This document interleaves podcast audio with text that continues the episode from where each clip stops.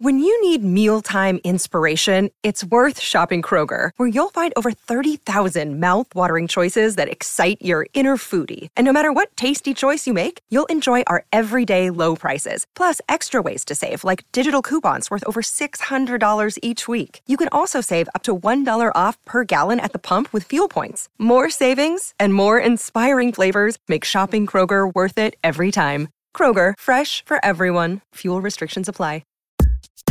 Hey, everybody, and welcome to the Billboard Pop Shop Podcast. I'm Keith Caulfield, Managing Director, Charts and Data Operations at Billboard. And I'm Katie Atkinson, Billboard's Executive Digital Director, West Coast. Hello, Katie. Hey, Keith. How are you? Great. How about yourself? I'm great. No field trips this week. Where are we going this weekend? No, no field trips. Oh, We're staying on. right here. Right here in beautiful Los Angeles. Party pooper. um, well, as always, the Billboard Pop Shop Podcast is your one-stop shop for all things pop on Billboard's weekly charts. In addition, you can always count on a lively discussion about the latest pop news, fun chart stats and stories, new music, and guest interviews with music stars and folks from the world of pop.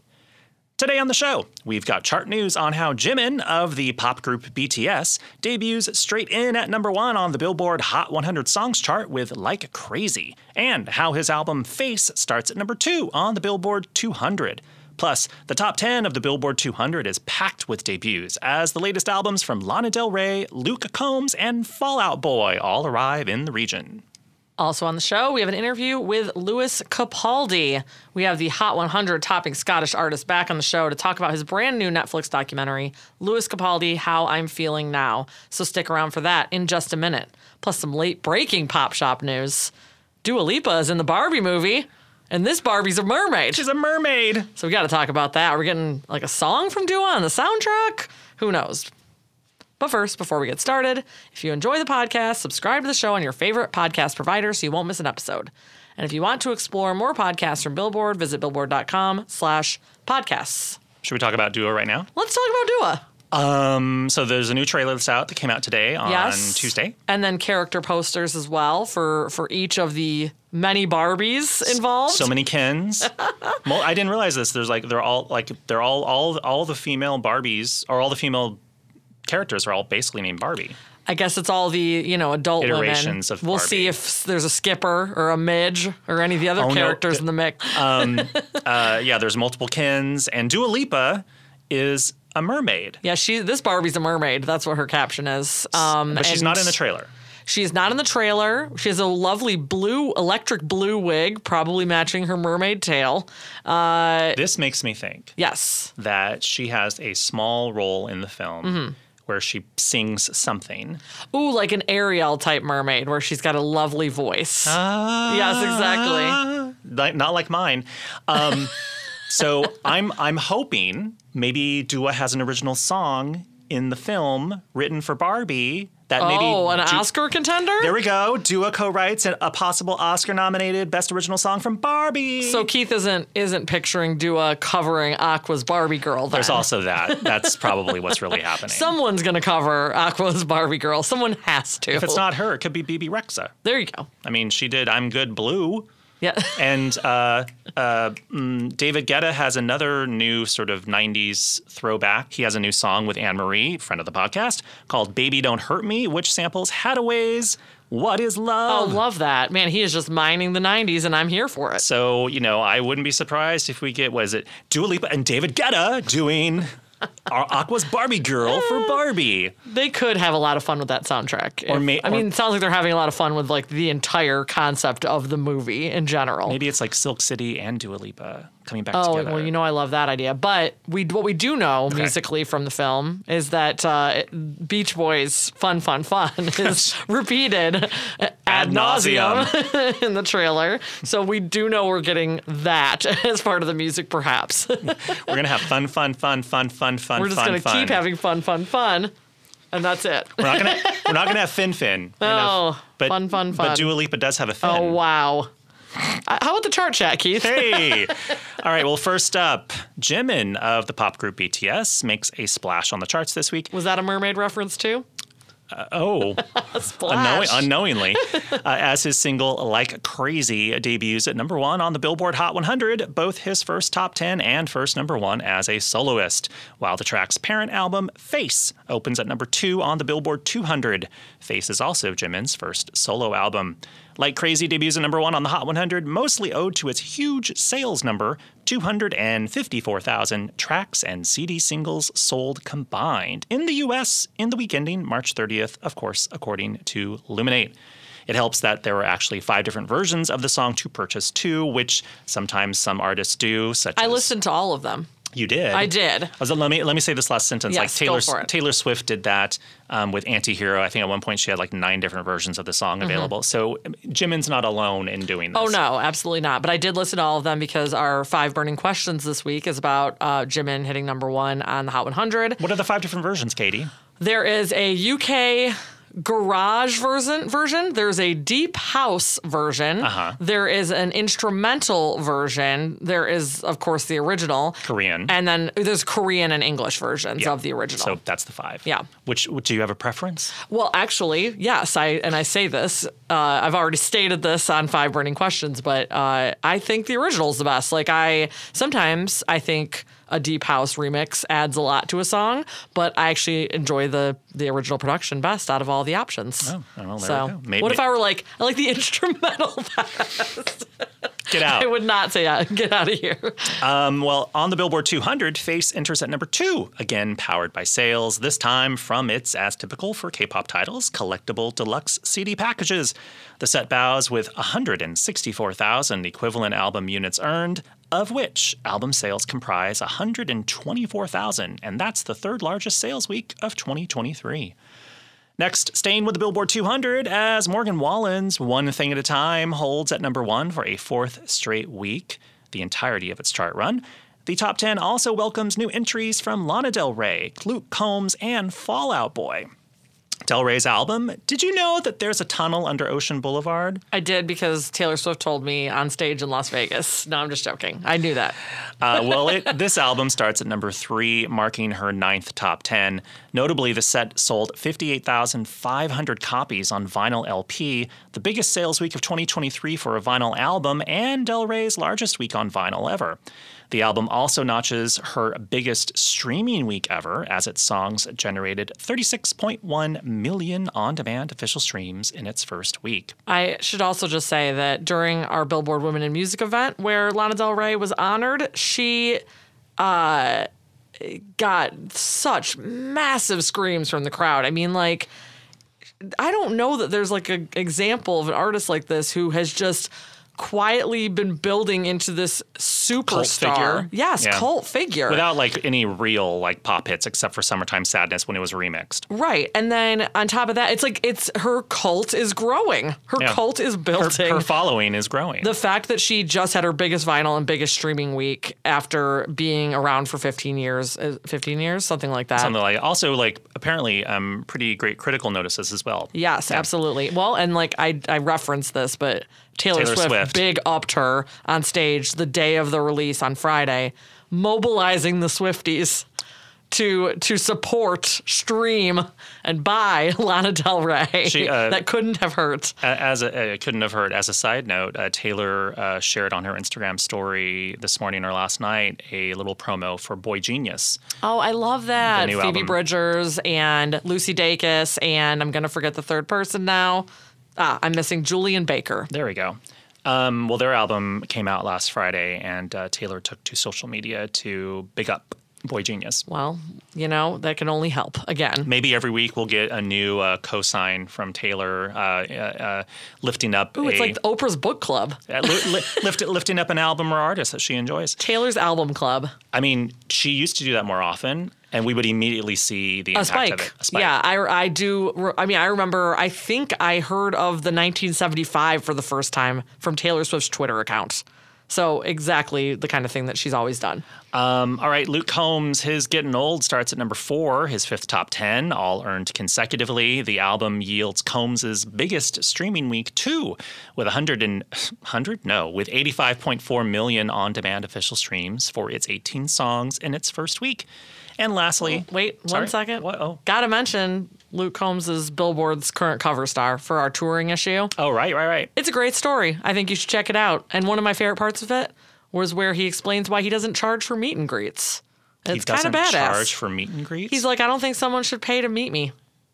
Well, well how does that work out? He just meets millions of people that line I up guess outside you just the... you sign up to meet him, and, the, and then he goes. Oh, maybe, maybe it's sort of like they a might lottery. Be limited. It's like a limited lottery yeah, situation. Yeah, but he, he doesn't do like a V I P package like for meeting him. That's, that's very country. You know? It's very nice. And he wears a series of trucker hats in our photo shoot, like a Bass Pro Shops trucker hat and like a Miller Lite trucker do, hat. Do we, do we think he's endorsed by Miller Lite and Bass? I, I mean, the cover of Billboard magazine has a Miller Lite hat on it.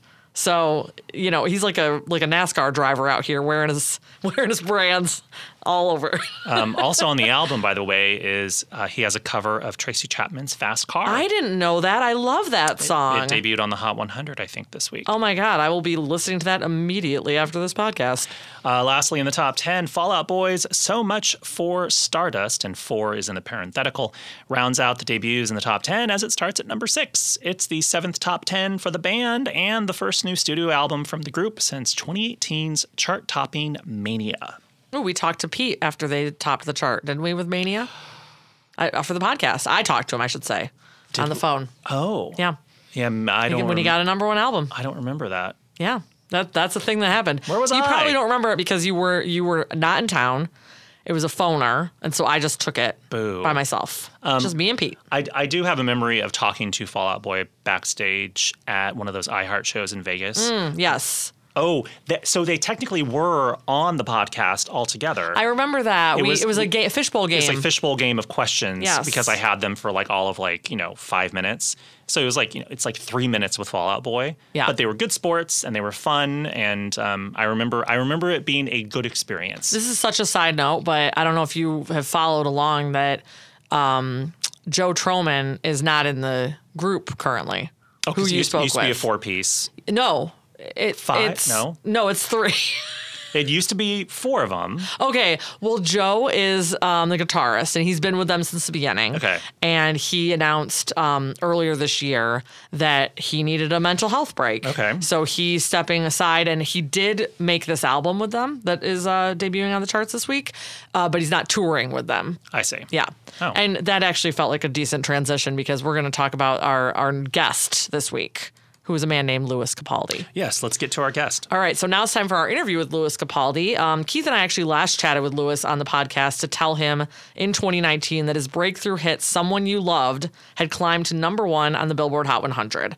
And now, four years later, we are chatting about his new documentary called Lewis Capaldi: How I'm Feeling Now, which arrives on Netflix on Wednesday.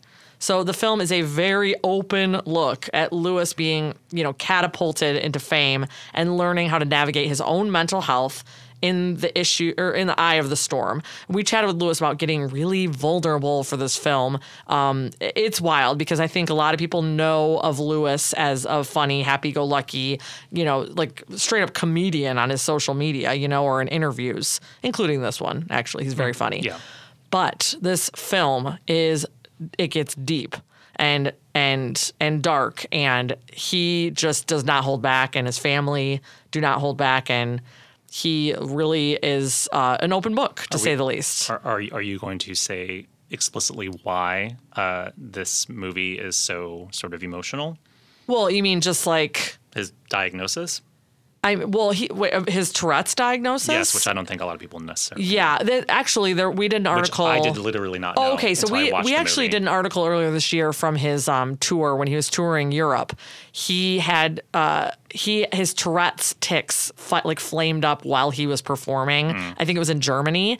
And he like couldn't sing anymore because of it. Like he couldn't get on track, and the crowd like took over singing the song for him. And it's like this really beautiful moment that a fan captured um, from the concert. So I did know about that. So that wasn't revealed in the film, but yes, it happens in the film where he finds out that he's diagnosed with Tourette's. And then also um, just, it, uh, it sounds like a, a lifelong battle with, you know, depression, mental, mental health issues in general, uh, including like family, uh, Uh, mental health issues, too, that they get into.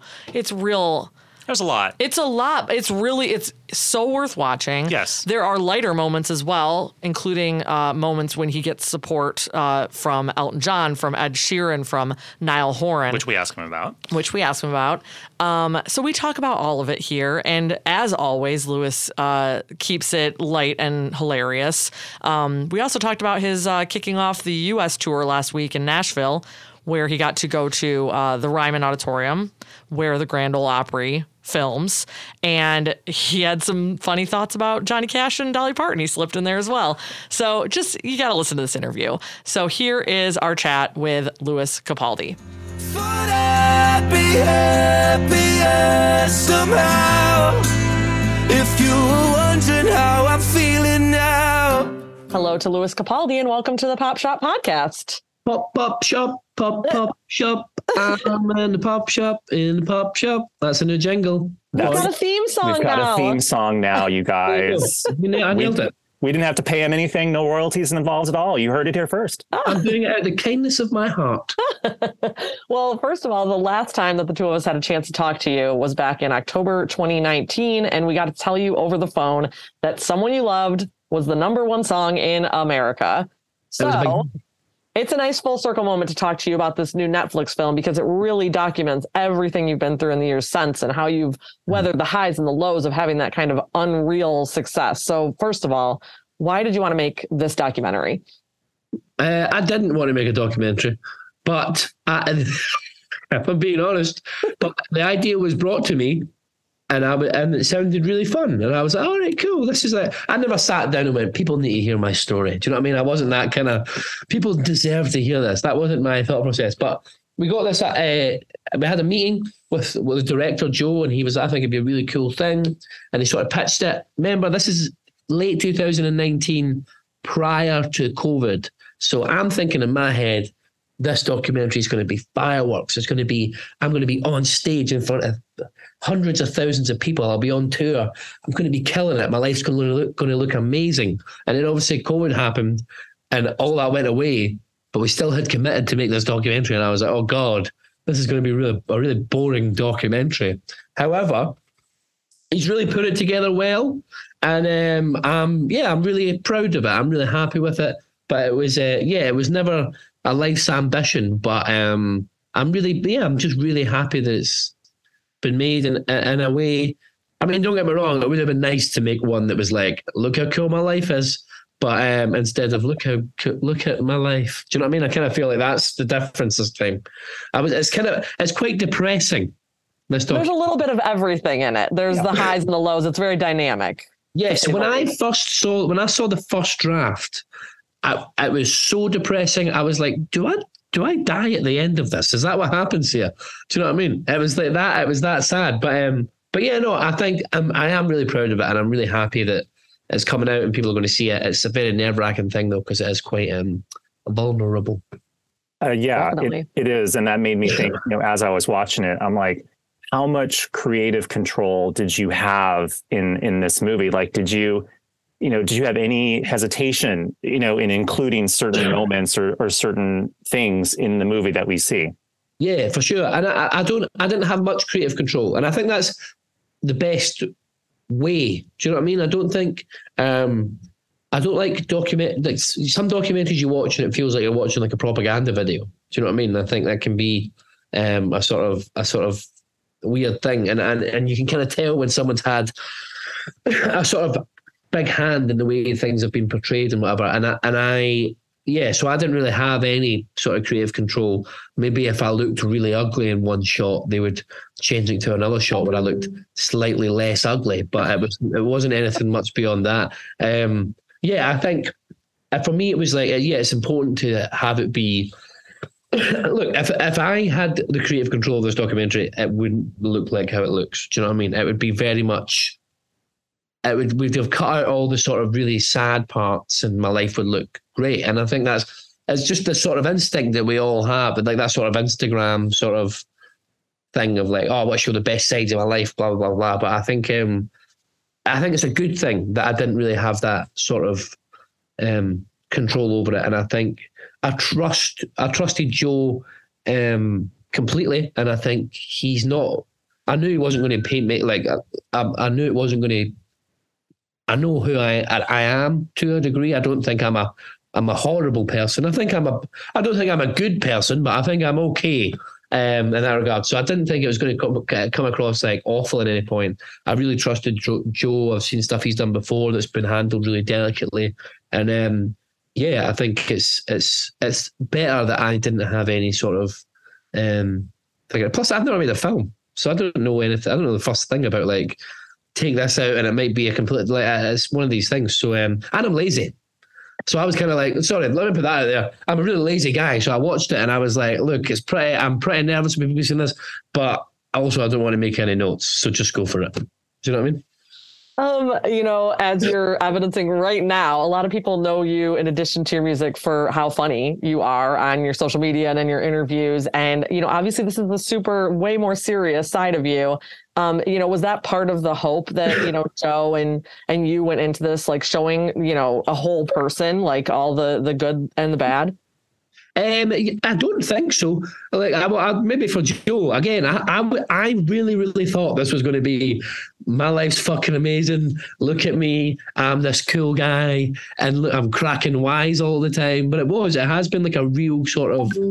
I think it, it really marries. I always get asked questions about like the music's so sad, but you're so sort of like mm. happy and jovial. And I think yeah, that's really. Does marry the two, I suppose. I think this meets in the middle somewhere and you can kind of see um, where it all comes together. Sorry, my, I'm getting so many emails. You are so in demand right now. Yeah, I don't know if you can hear that little... Can you hear the beeping? There's a little ping, yeah. We, yeah, we can hear it. It's all right. Oh, my God. I've never been so popular. I told you I was famous and cool. Yep, mm-hmm.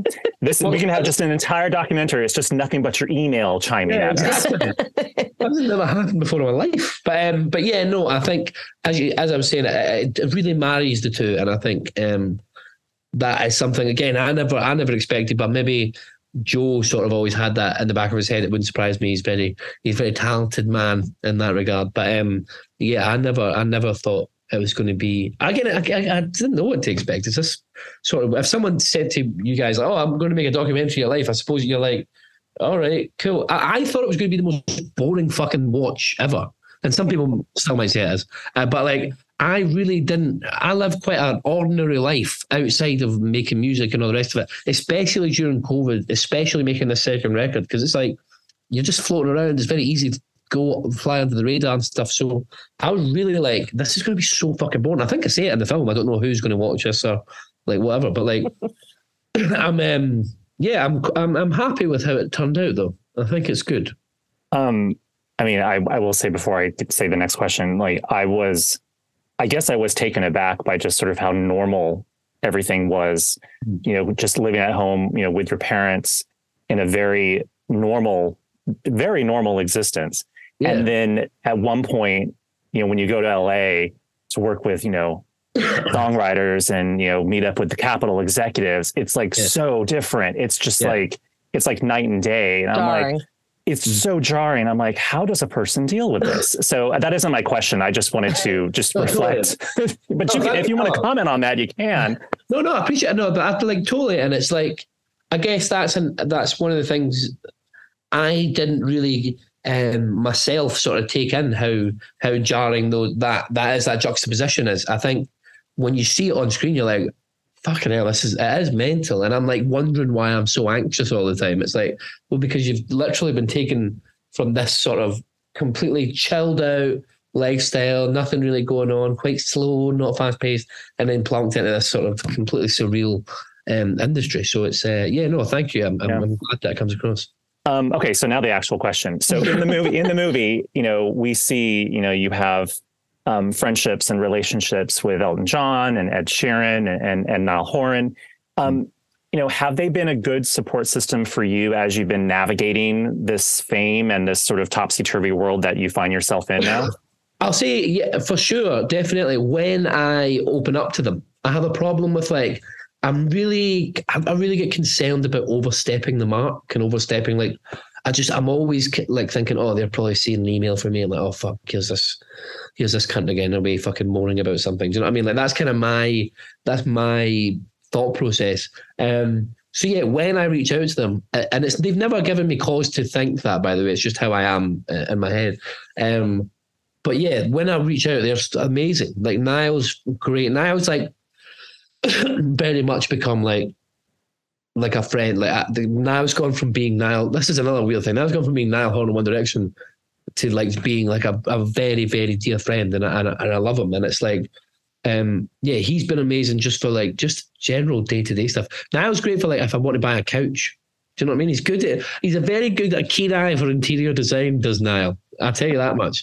Um, yeah, so like Niall's good for that stuff. Like the the Elton thing, I never even I had told Ed about the imposter syndrome thing, and then Elton Ed told Elton, which is mental to me that Ed Sheeran and Elton John are having a conversation about me when I'm not there. But um, and then Elton messaged me like completely blue. So yeah, they've been amazing, and it's. I think it's because they've all been through similar things. Like I was with Ed on Monday, and having I had probably the conversation I had with him on Monday was probably the most sort of, um, I guess the most the the the I don't the word I hate the word deep, but it was like the most like open and honest and really sort of amazing conversation I've had with him since, and and like the two three years that I've known him. So it's been like. It's just one of these things. It's they, they've been great, and I think it's for me. I need to be more like right. These people are they do want to help. Do you know what I mean? I think Elton's like I've been for dinner with Elton twice, and he's like that's all he all he cares about is how he can help and how he wants to like he wants to make sure you're okay, and that's that's the questions he asks. It's very rarely, very seldom he talking about like your successes or anything like that. It's like how are you doing? So it's it is quite a. It's quite a nice thing to know that people who are like, you know, at the top of like the upper echelons of this and who've done it all and seen it all are like really still very compassionate and very, um, just very lovely. Do you know what I mean? That's great. And, you know, the film is called How I'm Feeling Now. And you also released a song of the same name, which will be on your upcoming second album, Broken by Desire to be Heavenly Sent, which is set to come out in May. Yes. And you've already had two U K number one singles come out of that project um, before we've even heard the whole thing, uh, Forget Me and Pointless. So I'm, I'm wondering, do you think that these songs that we've heard to this point um, are a pretty accurate picture of, of the album, or, or should we expect some some curveballs from the album? What's the sound like? There's definitely some curveballs for sure. There's one song that I did with Max Martin and his team. I was so hoping Max was going to be in the movie, that he was going to be in L A with you or something. Oh, but honestly, the man, I, I, do you know what? I'm, I the first time I ever. Well, my t- I went to Sweden and worked. So Max wasn't in the room with me. We wrote the song, and then he kind of came in and added some bits. Mm-hmm. But the first time I was in the studio recording with Oscar Gores and Shellback, and we were in, we were just working and blah, blah, blah. And Max FaceTimes Oscar. And he goes, oh, this is Lewis, by the way. And I go, oh, Max, it's so nice to meet you. And Max goes, oh, we've met before. And I'm, and I'm like, nah, I think I'd remember that, Max Martin. Uh, I think, I, and he's like, no, no, we definitely met before. And I'm like, how the fuck have I managed to slip the fact that I've met? But I met him at the Brit Awards when I was absolutely rat-arsed. I was hammered. So sure. I, I can't be held responsible for that. But he, uh, but yeah, that was pretty mortifying. But yeah, the song I did with with his him and his team, um, like Savan Kotecha, Bat Max, and uh, Oscar Holter. It's it's. And I say this really tentatively because I know I'm aware of the music I make and my level of and who I'm comparing it to, but like it sounds like a, it's like a Prince sort of vibe. Now again, let me just pause there. I'm not saying it's anywhere near as good as that. I'll say it's a cheap knockoff is what I'll say. It's a cheap Prince knockoff, but it, for me it's a very it's a big departure. Um But yeah, it's in that world, and it's weird. Like that, I would. I, that's not what I thought I was going to do when I went over to Sweden. Do you know what I mean? But um, but that's there, and then you've got sort of like a, you've got this one, the second last song called "How This Ends," which is like very, um, it's, it's just a bit different from what I've done before. There's a song called "Heavenly Kind of State of Mind," which is like a really happy love song, which is strange for me. Because obviously I'm not usually happy or in love, but um, yeah, it's pretty like usually I set out to make um, when this album when I was doing this album I was like I'm going to do the exact same thing again. That was my plan. I planned to have no creative growth whatsoever. I plan to stay in the same lane because it felt good and I felt safe there. And I felt like, do you know what? I'm just hitting my stride. The last two songs I wrote for the album, my first album, were the biggest ones. And I was like, I'm going to, I'm going to, I'm going to sit in this and I'm going to enjoy it. Um, but yeah, just naturally, I think, sort of progressed and um, yeah, became a bit, yeah, it's a bit, bit, bit of everything in there, which is um, not what I thought I'd be saying. Oh, wait. So, Katie, I know you're about to say something, but yes. Lewis just offered something. The last two songs you wrote for the last album were mm. the two biggest hits. Yes. It, per, according to you. Um, what were the last two songs you wrote for this album? Last two songs I wrote for this album was a song called Wish You the Best, which is the next single. And I think How I'm Feeling Now was the last song, was the other last song I wrote for this album, I think. There we go. Yeah. I just wanted to finish on the note of uh, saying your la- you uh, kicked off your North American tour last night, and I would love to know how that first show went. It was great. It was at the Grand Ole Opry, which is fucking wild. I was sat in the bathroom taking a dump, and I was like, whoa, Johnny Cash is probably taking a shit in here. Do you know what I mean? I was like, this is a beautiful, this is incredible. Wow. Think about Dolly Parton evacuating her bills in this gaff. This is beautiful.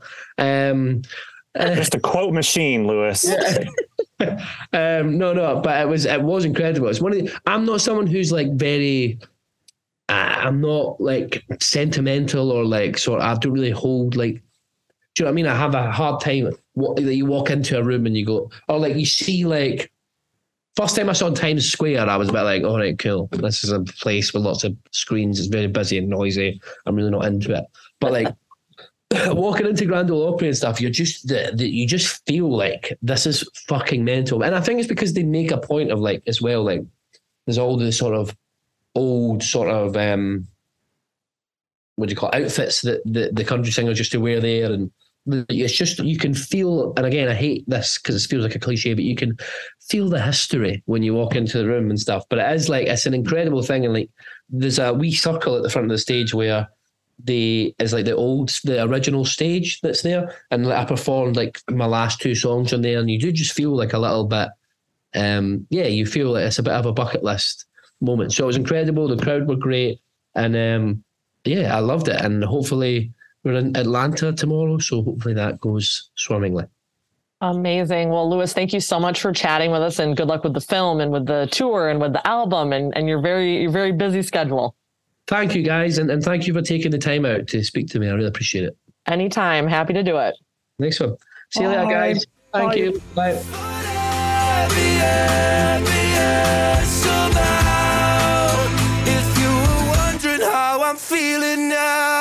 Thank you so much to Lewis for coming back on the Pop Shop podcast. You are such a delight to speak with. I hope that it's not another four years before we chat with him, because...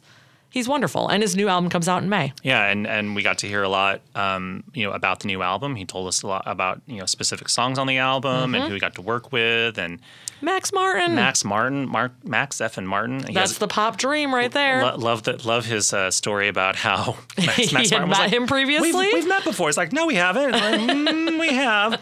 Um, That's but, how crazy Lewis's life had gotten. uh, uh, yeah, it, exactly. Um, all right. Well, now it's time for the chart stat of the week. Pop, pop, pop music. Pop, pop, pop music. Okay, so this is more of a tribute chart stat of the week, sort of, this week, as we remember legendary record executive Seymour Stein, who died on April second at age eighty of cancer.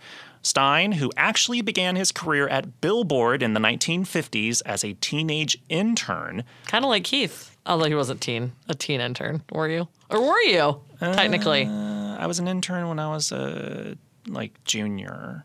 So twenty, probably. Yeah, I don't think okay. I was technically okay. a teenager, but wow, that'd be hilarious. Mm-hmm. I, I haven't founded a label yet, though.